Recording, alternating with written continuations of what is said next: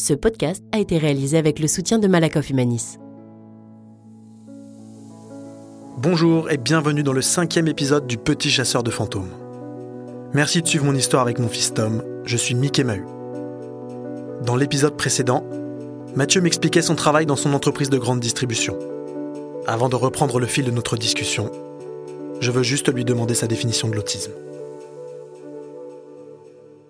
Pour ce qui est de définir l'autisme, je dirais que c'est euh, une autre façon de fonctionner au quotidien.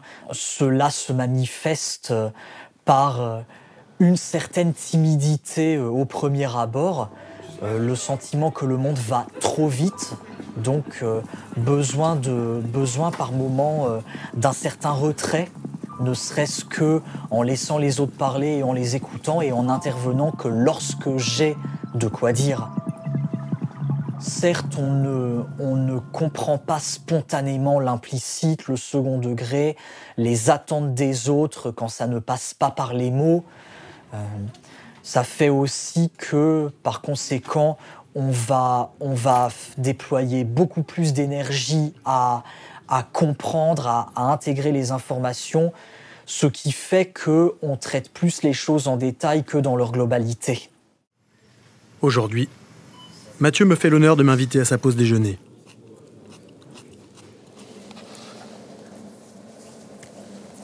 Coronavirus, connard de virus. T'as débarqué un jour de Chine, retourne-y, qu'on t'y confine. Moi devant ma télé pourrie, en BFM et LCI. C'est pas Renault. C'est Renault, si. Euh, déjà BFM LCI, c'est une, une récente alors?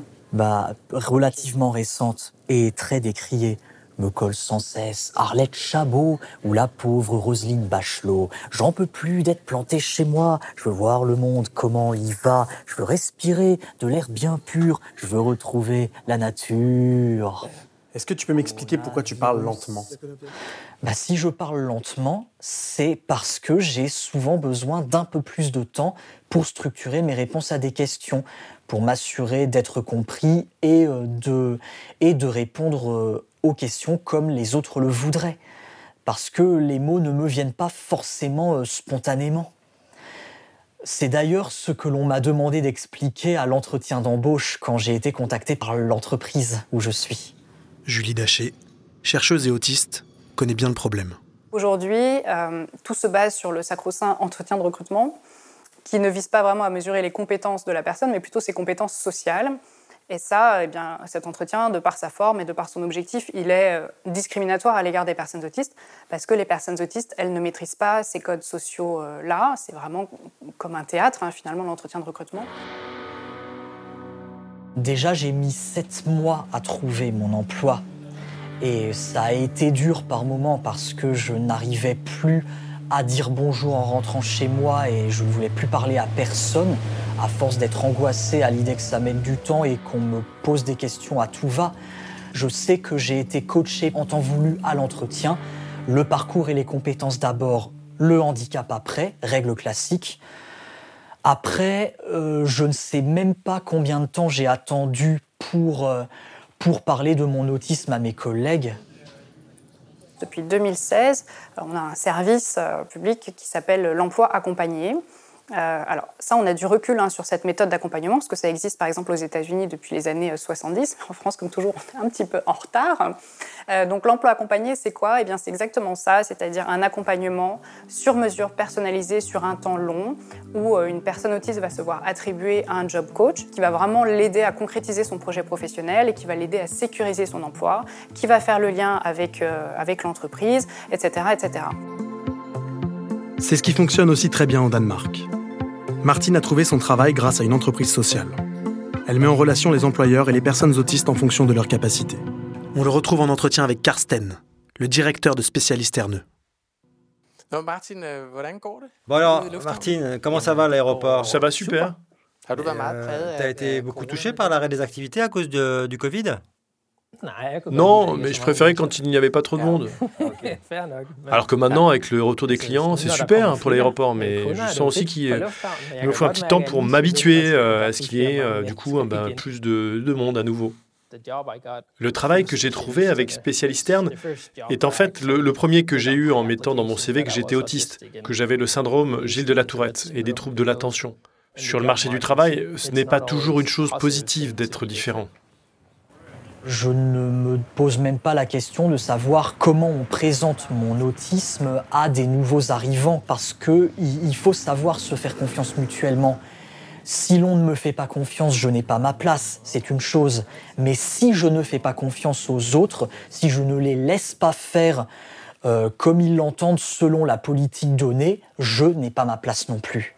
Ça va dans les deux sens en fait. Je suis très touché par la confiance que chacune des personnes rencontrées m'accorde. Je suis encore plus impressionné par la manière dont chacune semble accepter son handicap.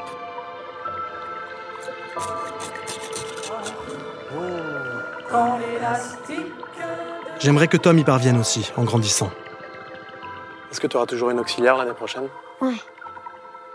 T'aimes bien avoir quelqu'un avec toi dans la classe? Oui. Pourquoi? Donc comme ça, je suis rassurée. Et si elle n'est pas là? Ben, j'ai un peu peur. Surtout parce qu'il y en a qui... Une, une seule qui m'embête dans l'école. Et tu lui dis quoi quand elle t'embête? Tu te défends hum, ben, je, je, je le dis. Je le dis à ma maîtresse. L'année prochaine, Tom devrait poursuivre ses études au collège ordinaire en classe Ulysse, pour unité localisée d'inclusion scolaire. Accompagné d'une auxiliaire, il pourrait étudier les matières qui lui posent problème dans une classe à effectif réduit. C'est quoi que t'aimes bien faire à l'école et c'est quoi que t'aimes pas faire? Des fractions, mais il y a des fractions bien, c'est des fractions difficiles que je j'aime pas. Et apprendre les poésies, t'aimes bien? C'est un peu dur, mais j'y arrive. Et tu les récites devant tout le monde? Non, juste devant la maîtresse. Tous les autres élèves y sortent et toi tu récites ta poésie? Oui, tout seul. Tout seul? D'accord. Et pourquoi tu veux pas le faire devant les autres? Bah, Je suis timide. Pour tous les enfants, le collège est une étape cruciale, parfois angoissante. Comment Tom pourrait-il le vivre? Et dans la cour, tu joues avec qui? Personne. Tu fais quoi dans la cour? Ben, je regarde le paysage. Je regarde les autres faire des bêtises. Ça te fait rire? Ah non, c'est assez choquant. T'as pas envie d'aller faire des bêtises avec eux? Non. Ah non. Et, et, et pourquoi t'aimes pas trop jouer avec les autres? Ah, parce que j'aime bien être dans mes coins. Parce que tu as plusieurs coins. Oui. Ah, tu vois. Nej.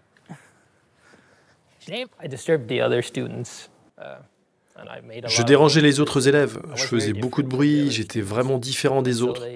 Ils ne savaient pas à l'époque comment s'occuper de moi, alors j'ai eu un prof spécialiste avec moi durant la classe. C'était pas simple du coup, parce que je me sentais vraiment encore plus différent, à part.